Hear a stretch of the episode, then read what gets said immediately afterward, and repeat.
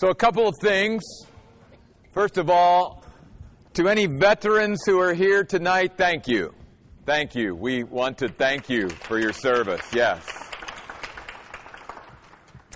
Um, secondly, tomorrow is our day we have set aside as a church to pray over this land on Chandler Heights. If you were not here Sunday or you misplaced that prayer sheet, that has some specific sort of things that we're asking you to be thinking of and praying for tomorrow. There's some extra ones up there on that, whatever you would call that thing up there, around where the pillar is on your way out. Um, so please pick, pick up one of those prayer sheets on your way out, and we just encourage you. Some of you want to fast. I know, you know, some, many people are fasting and, and praying tomorrow. Um, we just want you to let the Lord lead you as to how you observe tomorrow. And but we we are just calling our people to pray and to seek God over this. Uh, and then third, two weeks from tonight, the Tuesday before Thanksgiving, the 25th of November, we are having a pie fellowship. Okay, our our annual Tuesday before Thanksgiving pie fellowship. So Everybody who comes just brings a pie. We all share pies, and we all begin to get our stomachs ready for two days from then, okay, on Thursday. So that's what the Pie Fellowship is all about. Uh, do, do, we need, that? does, does Debbie, do you need us to say anything more than that tonight about that? Because I know you're sort of in charge of that, right? Just come and bring a pie. All right. So, yeah. Yeah. Okay, drinks and serving utensils will be provided. You mean I can't just pick up a piece of pie and. Okay, we won't go there. All right. Acts chapter 16 tonight. We are talking tonight in this chapter about the greatness of God's plan the greatness of God's plan. And as I read and studied this chapter, it reminded me of the verse out of Ephesians in chapter 3, verse 20, where Paul talks to the Ephesian Christians about to the one whose power is working in us that goes beyond all that we could ask or think. To him be glory in the church.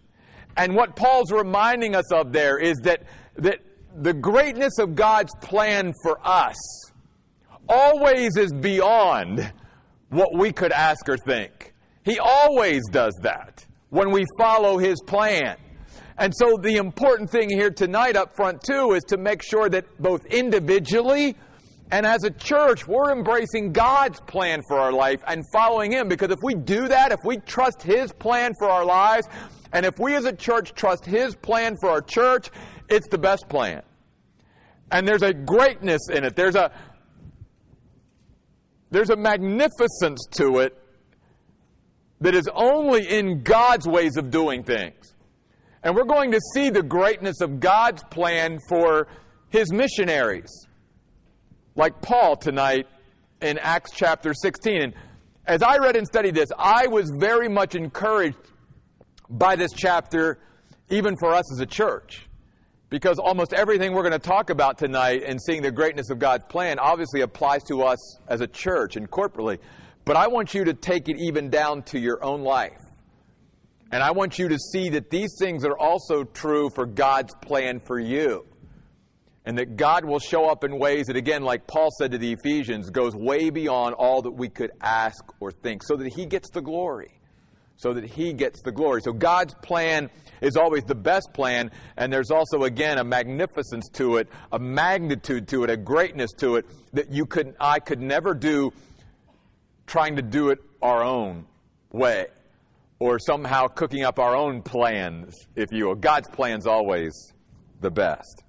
So we see at the beginning of chapter 16 that one of the reasons why God's plan is so great is because whatever God's plan requires as far as people goes, God will supply the people. We never have to worry about people because if God truly wants us, say, even as a church, to do something, God will make sure that the right people are here to accomplish it. And we see this on the heels of chapter 15, where remember, Paul and Barnabas had split up because of their disagreement that they had over John Mark. And now Paul was taking Silas with him, but also we find out here in chapter 16 that Paul also was taking someone else here that he met. A young man by the name of Timothy. Notice he also came to Derbe and Lystra. And a disciple named Timothy was there, the son of a Jewish woman who was a believer, but whose father was a Greek. The implication there, too, is that probably Timothy's father was not only a Greek, but probably was not a, a believer in Jesus Christ. The brothers in Lystra and Iconium spoke well of him. That's important. It is important what other believers think of us. If we're going to have a ministry with people, they need to think well of us to be able to be open to what God wants to do through us in them. Verse 3 Paul wanted Timothy to accompany him.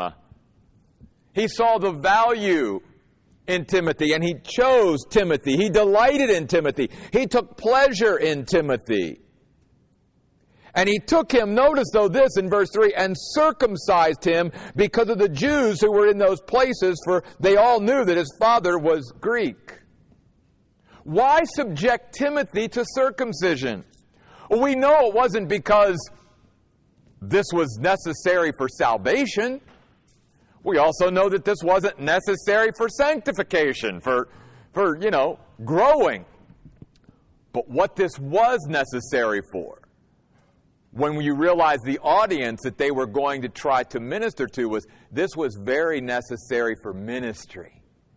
And what it reminds us of is, folks, is that there will be times where God asks His servants, us, His ministers, to sacrifice, to take on or do something or not or whatever that is, that is a sacrifice in order to open up doors of ministry to people.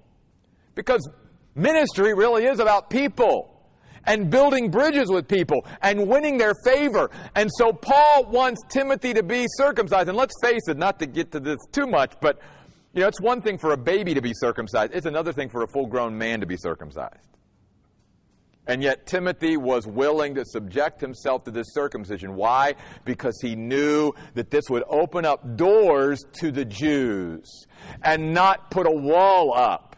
And all Timothy and Paul cared about was reaching people for Christ. And therefore they were willing to make sacrifices. Again, not sacrifices for salvation, not, not that circumcision was part of salvation, but it was a sacrifice for ministry. What is God asking of us, maybe individually and as a church, to be willing to sacrifice that if it was up to us, we know that we wouldn't have to do it? It's not something that's necessity, but we are willing to do it because it's opening up doors of ministry. That's what we see happening here. And so, God, part of the greatness of God's plan is that He supplies the people. And He was supplying Paul with Silas now that Barnabas was gone. And now he was supplying Paul with a young man named Timothy that was going to be invaluable to him in his ministry. Verse 4 As they went through the towns, they passed on the decrees that had been decided on by the apostles and elders in Jerusalem for the Gentile believers to obey. So the churches were being strengthened in the faith and were increasing in number every day. And by the way, in that word increasing is not just the idea of they were adding numbers. It's the idea again that God was going to make sure that whatever the churches needed for the ministry that He had called them to, He would supply the people to meet that need. God would make sure that the people were there. And that's what you and I need to be encouraged about. That's why even I have told our leaders in the past too that we need to be careful that with whatever amount of people we have, that we don't overextend and try to do more than what God has given us the people to do. Because if God wants us to branch out and even do more, then God will bring the people in to do it. And so you have to look at it both ways. Now, look at this also, and I'm going to get a little ahead of myself and I'm going to come back. But another interesting thing is up in verse 8, notice Luke, the author of this book of Acts, uses the word they in verse 8, but then uses the word we in verse 10 because they also picked up Luke while they were in Troas. And so you see that contrast there between they and now we. I'm part of the team now. And so now Paul has not only picked up Timothy, but Paul has picked up Luke. And I truly believe that one of the reasons why God had Luke come on board with Paul was because Luke, being a physician, was also going to be invaluable not just spiritually to the team, but obviously was going to be somebody that I think Paul would have relied on physically for many of Paul's ailments, if you will, and thorns in the flesh and things like that, that, you know, Paul needed attention to. And so we see here in the first few verses of Acts chapter 16 that one of the reasons why God's plan is so great is because God will supply the people. In fact, Jesus even said, Pray to the Lord of the harvest that he would send forth laborers into his harvest. And so be encouraged by that. If God knows in his plan for your individual life that there's a person that, that is truly necessary for you to, to get to know or to meet or to, God will make sure that that happens. If it's truly necessary, God will bring the people into our lives and into our church that are necessary for the greatness of His plan. Two, God will also supply the guidance and direction that is needed. God will always supply the, if it's His plan, if it's His plan, He will supply the guidance and direction. Look at verse 6. They went through the region of Phrygia and Galatia, having been prevented by the Holy Spirit from speaking the message in the province of Asia. Now, it's not because God didn't like the people of Asia, and uh, He wanted Paul and his cohorts to go to Europe, which is basically where they end up. They end up going more towards Europe and spreading the gospel there than Asia. It wasn't that God liked the people in Europe more than he liked the people in Asia. It goes back to that principle, though, again, of God's going to give us guidance and direction to our particular ministry, and God wants to make sure that we narrow the focus of our ministry. God didn't want Paul, for whatever reason, at this time, over here, God wanted Paul and his companions to move in this direction. And we don't know exactly how the Holy Spirit prevented them from going to Asia, but it was clear that this was the guidance and direction the Holy Spirit of God was giving them. Don't go this way, go this way. And then it goes on in verse 7 to say, when they came to Mysia, they attempted to go into Bithynia, but the Spirit of Jesus did not allow them to do this. Notice very interesting, the only time in the Word of God that really the Holy Spirit is also called the Spirit of Jesus. Interesting terminology there. But I think it's also reminding us of the oneness, if you will, of the Trinity. That whatever God the Father and God the Son and God the Holy Spirit are doing, it's always in unison. They never go in opposite directions. They always move as one. Three distinct persons, but work as one. But then verse 8. So they passed through Mysia and went down to Troas. A vision appeared to Paul during the night. A Macedonian man was standing there urging him, Come over to Macedonia and help us. And after Paul saw the vision, we attempted immediately to go over to Macedonia, concluding that God had called us to proclaim the good news to them. So we see here in these verses that one of the the reasons why God's plan is always so great is because God's going to supply the people that we need. God gave Paul not only Silas after he broke up with Barnabas, but then brought Timothy and then brought Luke and brought many other people to Paul. But now God was giving them guidance and direction. You and I can always count on that. If we're following God's plan for us as a church and we're following God's plan for us for life, He will make sure that He gives us guidance and direction each step of the way. Which is why then it behooves us, we've got to stay in tune with the Holy Spirit. And we've got to allow the Spirit of God to fill us and control us so that we are, in a sense, connected to God and in fellowship with God so that when God moves and directs and guides, we're sensitive to it. I've certainly experienced that as I shared with you guys on Sunday lately in this whole land thing. It's been very clear to me God's leading and guidance and direction in all of this. And then to even see how God was leading and guiding through other people. as we came together as a building team and began to discuss and to hear what the other people were thinking. It's another way God guides and directs us.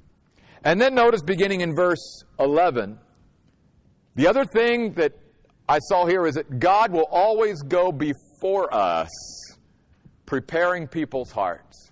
See, because He's God, He gets there before we do. So just like if God's saying, Now I want you to go here, it's not like we have to wait till we get there in order for God to start working. The encouraging thing for us as ministers and servants of the great, most high God is that God is already working.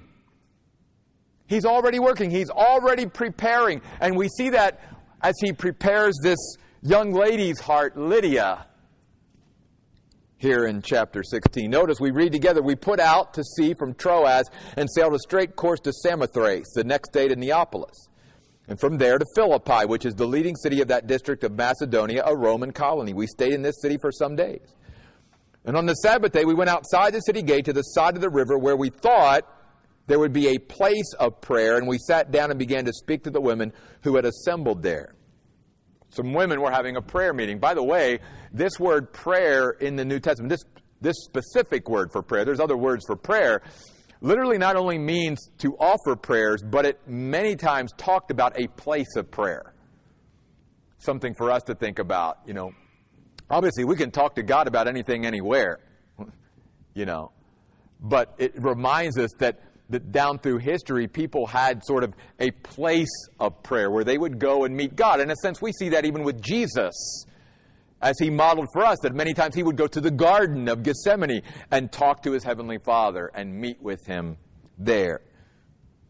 So notice what it says in verse 14 A woman named Lydia, a dealer in purple cloth from the city of Thyatira. The reason that's significant, folks, is in this culture at this time in history, purple was only worn by the most powerful, wealthy people in society. It was the most prized color in that day and age. So for this lady to be one who worked with purple, she, she, she was a pretty good businesswoman, let's just say, in that day and age, and did pretty well for herself. Notice what else it says a God fearing woman. It doesn't mean that she was saved. It doesn't mean she was a Christian yet. It just means that she has reverence and respect for God. And notice she was listening to us. And here it is. The Lord opened her heart to respond to what Paul was saying. That's the key. See, the greatness of God's plan is I don't have to try to think, oh, I, I got to try to unlock these people's hearts. I've got to try to get them to respond. No.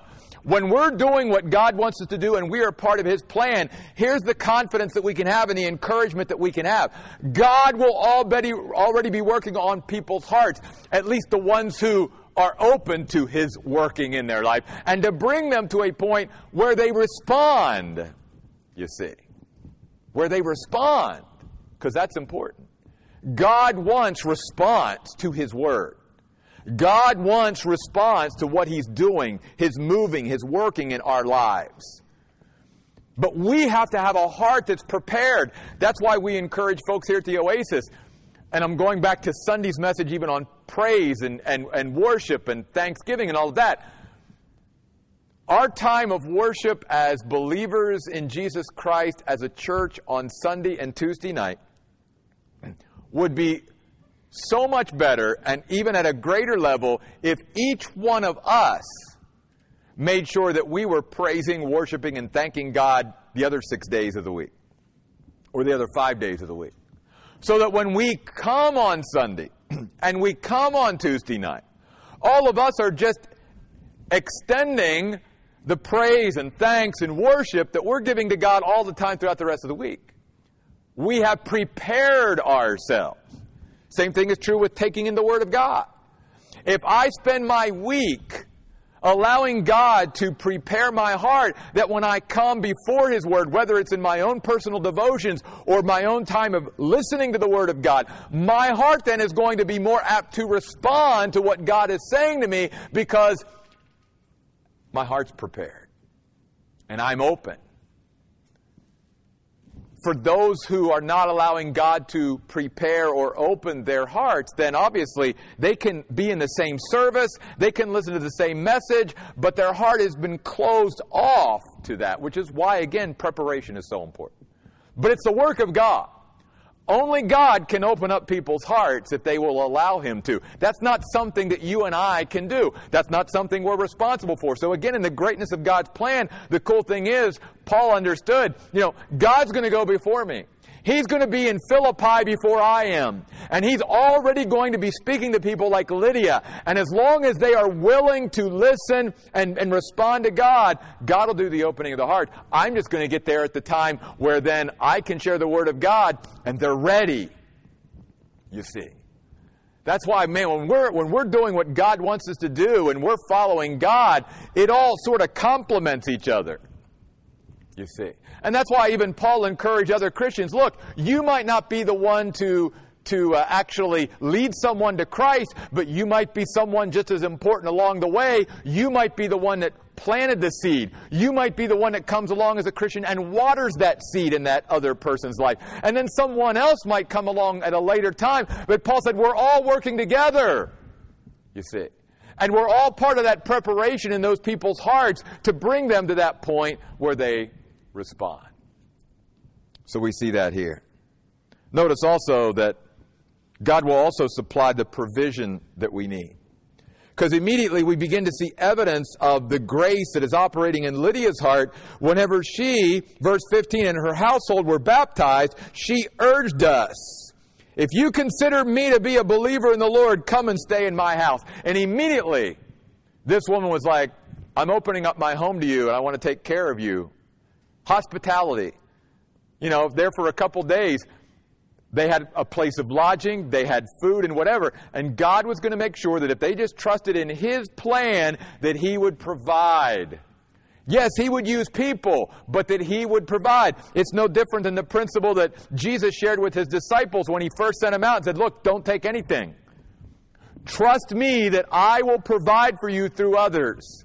And that's what God wants us to see the greatness of His plan. That if we just follow His plan, there will always be His provision. My God shall supply all your need according to His riches and glory by Christ Jesus, Philippians 4.19. And we see that here. I'm sure by this time, you know, thoughts of where are we going to stay? Who are we going to stay with? And what's our next meal going to look like? Well, guess what? Lydia gets saved along with her whole household and says, hey, come on in and stay for a couple days. You know? In fact, I love this. I wanted to point this. I said, she persuaded us. That word means she applied some pressure. It's like twisted their arm just a little bit, you know? Because I'm sure, like, you know, we would be, oh, no, no, we don't want to impose. We don't want to come in. And it's like, no, I want you here. Let me take care of you. Let, let, me, let me show you hospitality, you see. And so we see Lydia immediately just being filled with the evidence of true salvation. Next, we see that God supplies the power and authority we need to meet whatever challenges or stuff that we need to negotiate. Whenever, beginning in verse 16, along their journey, they meet this slave girl. This slave girl is in touch with demonic spirits. Spirits that, because they're demonic spirits, they're not God. They don't really know the future. Just like people today who are in touch with demonic spirits and they'll say, well, I can tell the future and I can tell what's going to happen. No, they can't. Only God knows the future. But what these demonic spirits can do is this. They're very intelligent, more intelligent than we are, and more aware of what's going on in people's lives because they're spiritual beings and they're not confined to one place. So they make very good I don't even want to use the word guesses, but but they're pretty good at being able to tell a lot of times, but obviously they're not always 100% correct. But just like there, today, she was involved and connected with some demonic spirits, seers who were, you know, and, and these men had hired her to make them some money. And these men didn't care about her. All they cared about was the profit that she was giving to them. Now, as Paul and his team are going through the city, you know, the demons in her are connected with her are actually even testifying, hey, These people are the servants of the Most High God.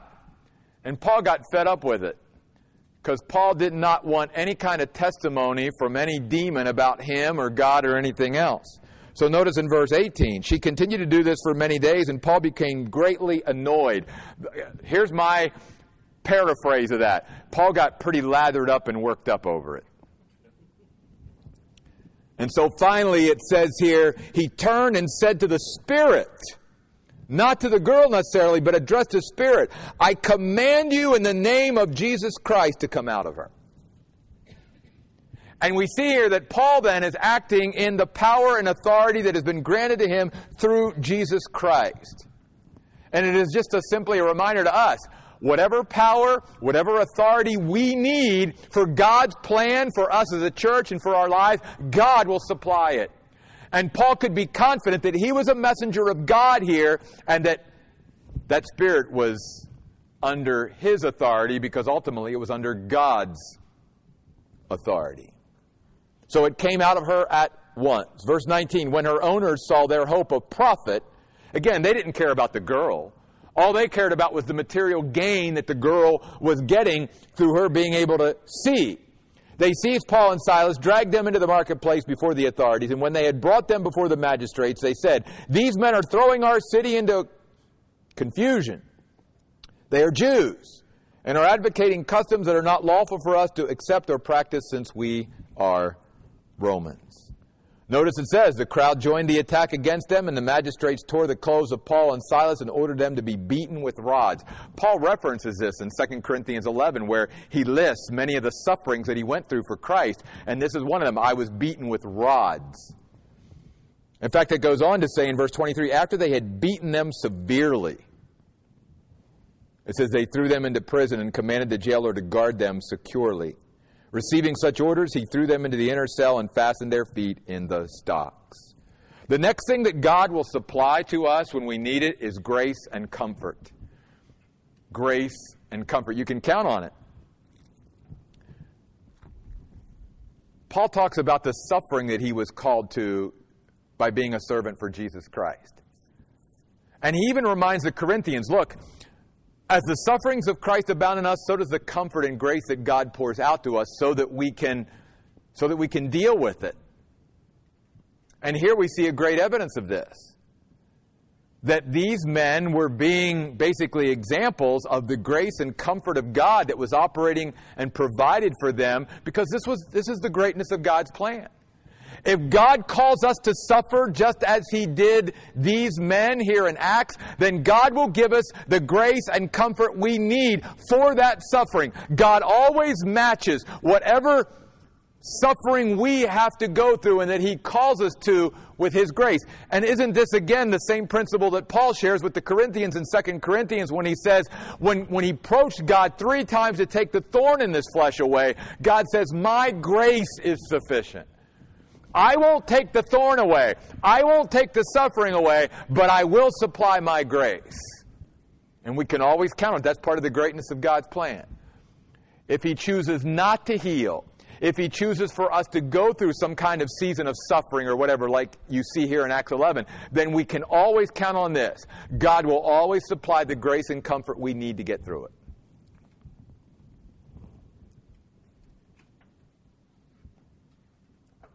We also know that that grace and comfort was evident because of the reaction that Paul and Silas had while they were in prison. Notice what this fascinating verse in verse 25 says. About midnight, Paul and Silas were praying and singing hymns to God. Wait a minute, these were the guys that just had been beaten with rods and wounded severely, and they're just they're just having a praise service in jail. That's evidence of God's grace. I mean, humanly speaking, that's not going to be our reaction to what happens. But it's showing again the greatness of God's plan because God, every once in a while, is going to ask us to be a living example of Him before others so that they can see the reality of Him in our lives. And sometimes that only comes through times of suffering. It's not going to come when everything's going well. It's going to come whenever people know, oh my goodness, Do you know what they're going through? And yet to see the joy and the hope and all of that evidence just like it was here? That's what stands out. That's what begins to get people's attention like, could there be a God? And could He literally help these men be able to sing at a time like this? Nothing else makes sense. I also wanted to point this out. God will also supply His very presence. Because a cool thing here in verse 25 is it says, About midnight, Paul and Silas were praying. This word praying means to be attached or joined to God. It's the idea that, that part of the reason why they were also able to sing praises and, and have this attitude in spite of all that they had already suffered was not only because God's grace and comfort was in, in their lives, but they literally were attached to and joined to God, and His presence was so close to them. They were so closely connected to God that they literally could sense His presence there. And even if they had to go through the beatings, and even if they had to be thrown into jail, the presence of God was so palpable in that prison cell that they could sing praises. God will always supply His presence to His plan if He's calling us as a church to go somewhere, to do something, He'll be with us every step of the way. If God is calling you or me to something, God will be with us. First chapter of Joshua. What does God keep telling Joshua? And what's he want Joshua to remind the people? I'll be with you. I won't leave you. I won't neglect you. I will be with you through this whole adventure into the promised land. Over and over again, my presence will be there. In every battle, in every challenge, through every obstacle, I will be with you. And this whole idea of prayer and drawing close to God. And what does James say? Draw near to God and he will draw near to you. And Paul and Silas, I believe, just felt the presence of God with them as they prayed and as they sang and as they worshiped God. Because they knew God will always supply not only the people, not only the guidance and direction, not only prepare hearts, not only supply provision, the power and authority, the grace and comfort, but God will also supply His very presence. And then look at this God will also open doors of opportunity. And I'm not literally talking about the doors of the prison flying open here. Look at what the story says. Suddenly, a great earthquake, verse 26, occurred so that the foundations of the prison were shaken. Immediately, all the doors flew open and the bonds of all the prisoners came loose. And when the jailer woke up and saw the doors of the prison standing open, he drew his sword and was about to kill himself because he assumed the prisoners had escaped, and that was just a death penalty. But Paul called out loudly, Do not harm yourself, for we are all here. Calling for lights, the jailer rushed in and fell down trembling at the feet of Paul and Silas, and he brought them outside and asked, Sirs, what must I do to be saved? They replied, Believe in the Lord Jesus, and you will be saved, you and your household. And they spoke the word of the Lord to him, along with all those who were in his house. At that hour of the night, he took them and washed their wounds. Then he and all his family were baptized right away. I want to stop there for a moment. I want you to see this. God didn't open up the doors of this prison to let Paul and Silas out. We're going to see that very clearly in just a moment. God shook that prison and brought that earthquake so that this jailer and his family could come to Christ. And that's what is the greatness of God's plan. Is that in sometimes the most bizarre circumstances, we don't even see it coming. Here's an opportunity that God gives us and a door that we never saw. And it's not just cracked open, it is flung open. And all of a sudden, Paul and Silas aren't just navigating being in jail. Now they've got an evangelistic opportunity. They've got a whole family that wants to know God. When we follow God's plan, God will open up doors of opportunity. Always. Whether they be doors of, again, evangelizing, whether they be doors of, doors of strengthening and edifying the saints, whether they be doors of just encouraging and refreshing and praying for one another, or whatever that is. But God will always open doors of opportunity for us to minister in His name. That's what He calls us to. And then notice this. If we follow God's plan, He will also give us encouragement along the way. Because notice, as soon as this jailer and his household accept Christ as their Savior, notice how they turn right around. Just like Lydia, it was just clearly evident from the very beginning, as soon as Lydia opened up her heart to God, how she was right there willing to open up her home and be hospitable and serve God's people. Same thing here. As soon as the jailer and his household opened up their hearts to Christ, they just wanted to minister in some way to God's people. Notice what it says. I'm going to go back up and begin at verse 33. At that hour of the night, he took them and washed their wounds. Then he and all his family were baptized right away. The jailer brought them into his house, set food before them, and he rejoiced greatly that he had come to believe in God together with his entire household. Again, God didn't open up the doors of that prison to let Paul and Silas out. God opened up the doors of that prison to give them an opportunity to reach into this man's heart. And the reason we know that is because notice this. Maybe you've never seen this before. But between verse 34 and 35, somewhere in that night, the jailer takes Paul and Silas back to the jail. Because in that morning, when the magistrates come to the jail, they find Paul and Silas back there. They weren't still at the jailer's house. They went back to the jail to be there when the magistrates came looking for them. See, they, it wasn't about them getting out of prison. It was about them having the opportunity to share the gospel with this jailer. So notice what happens. At daybreak, the magistrates sent their police officers saying, Release these men.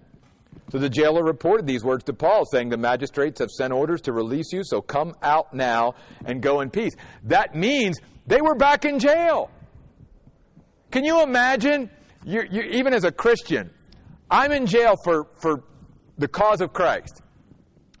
And some miracle, an earthquake or whatever, opens up the, the doors of the prison, and I'm out and I'm fellowshipping at this person's house, and maybe they got saved or whatever. Is it going to be in your mind or my mind? Now, take me back to the prison. I got to get back there before daybreak.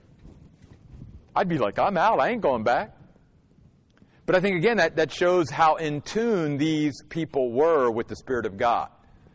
It wasn't about them being released from prison because what they had learned through walking with God even up to this point was if God wants me in prison so that I can be a witness for Him and bring people to Christ, that's where I'll be. That's why Paul embraced house arrest in Rome when he got there. He had learned, it was like, God, if you want me to be a prisoner for you, I'm a prisoner for Jesus Christ. And I know you're going to use me wherever you place me. So God, I'm just, I'm, I'm just following your plan. Because your plan is so big and so much greater than my plan could ever be. In fact, we even see this because remember, I, I didn't really touch on this when we ended our series in the book of Romans, but remember when Paul was telling the Romans, Oh, I can't wait to see you? But Paul wasn't thinking he was going to come to Rome the way he did. Paul came to Rome to see the Romans, but he came as a prisoner. He didn't come as a free man. He came in chains and stocks and under house arrest. But Paul had just gotten to the point where he said, To me, to live is Christ, to die is gain. God, whatever your plan is for my life, I'll do it. Because Paul understood if God has me in this place, that for me personally is uncomfortable, for me personally might be a place of suffering, for me personally might be confining and sacrificial and all this. I know God has a plan and purpose for it. And if it's to reach people for Christ or to strengthen believers or whatever, I'm willing to do it. Because Paul had begun to realize and embrace the greatness of God's plan, that God was able to do exceedingly beyond what, what he could ever dream up or think. And we see that here in Acts chapter 16. So, one other thing, let's finish this out. Verse 37 But Paul said to the police officers, They had beaten us in public without a proper trial, even though we are Roman citizens. and they threw us in prison. It was a big deal to treat a Roman citizen the way Paul and Silas were being treated. You'd be like, why didn't Paul say something before? He probably didn't have the chance. Or maybe the Spirit of God just let him not to throw the citizenship card out there. I don't know. But for whatever reason, it wasn't made known until now. And now they want to send us away secretly? Absolutely not, Paul says in verse 37. They themselves must come out and escort us out. The police officers reported these words to the magistrates, and they were frightened when they heard Paul and Silas were Roman citizens and came and apologized to them. After they had brought them out, they asked them repeatedly to leave the city. And when they came out of the prison, they entered Lydia's house once again. When they saw the brothers, they encouraged them and then departed. My final point in the greatness of God's plan for us, God will always bless us so that we can be a blessing to others. And we see that here at the end. After all that Paul and Silas had been through, they go back to Lydia's house, and the Bible says they strengthened, they encouraged the believers there. Why? Because they were being blessed by God. And, and when God blesses us, He doesn't want us to to keep that blessing to ourselves.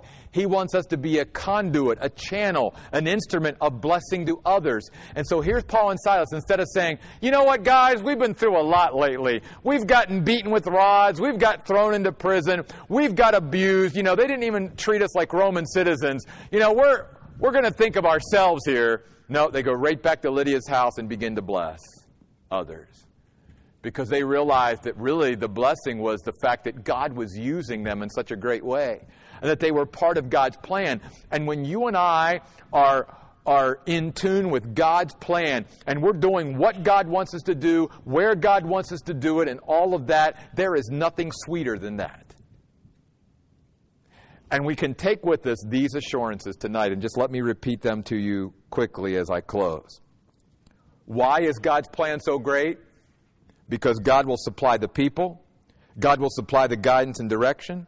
God will go before us in preparing hearts. He will supply the provision. He will supply the power and authority. He will supply the grace and comfort. He grants us His very presence. He will open up doors of opportunity. He will grant encouragement along the way. And He will bless us so that we may bless others. Acts chapter 16. Let's go out and bless some other people this week. Let's pray.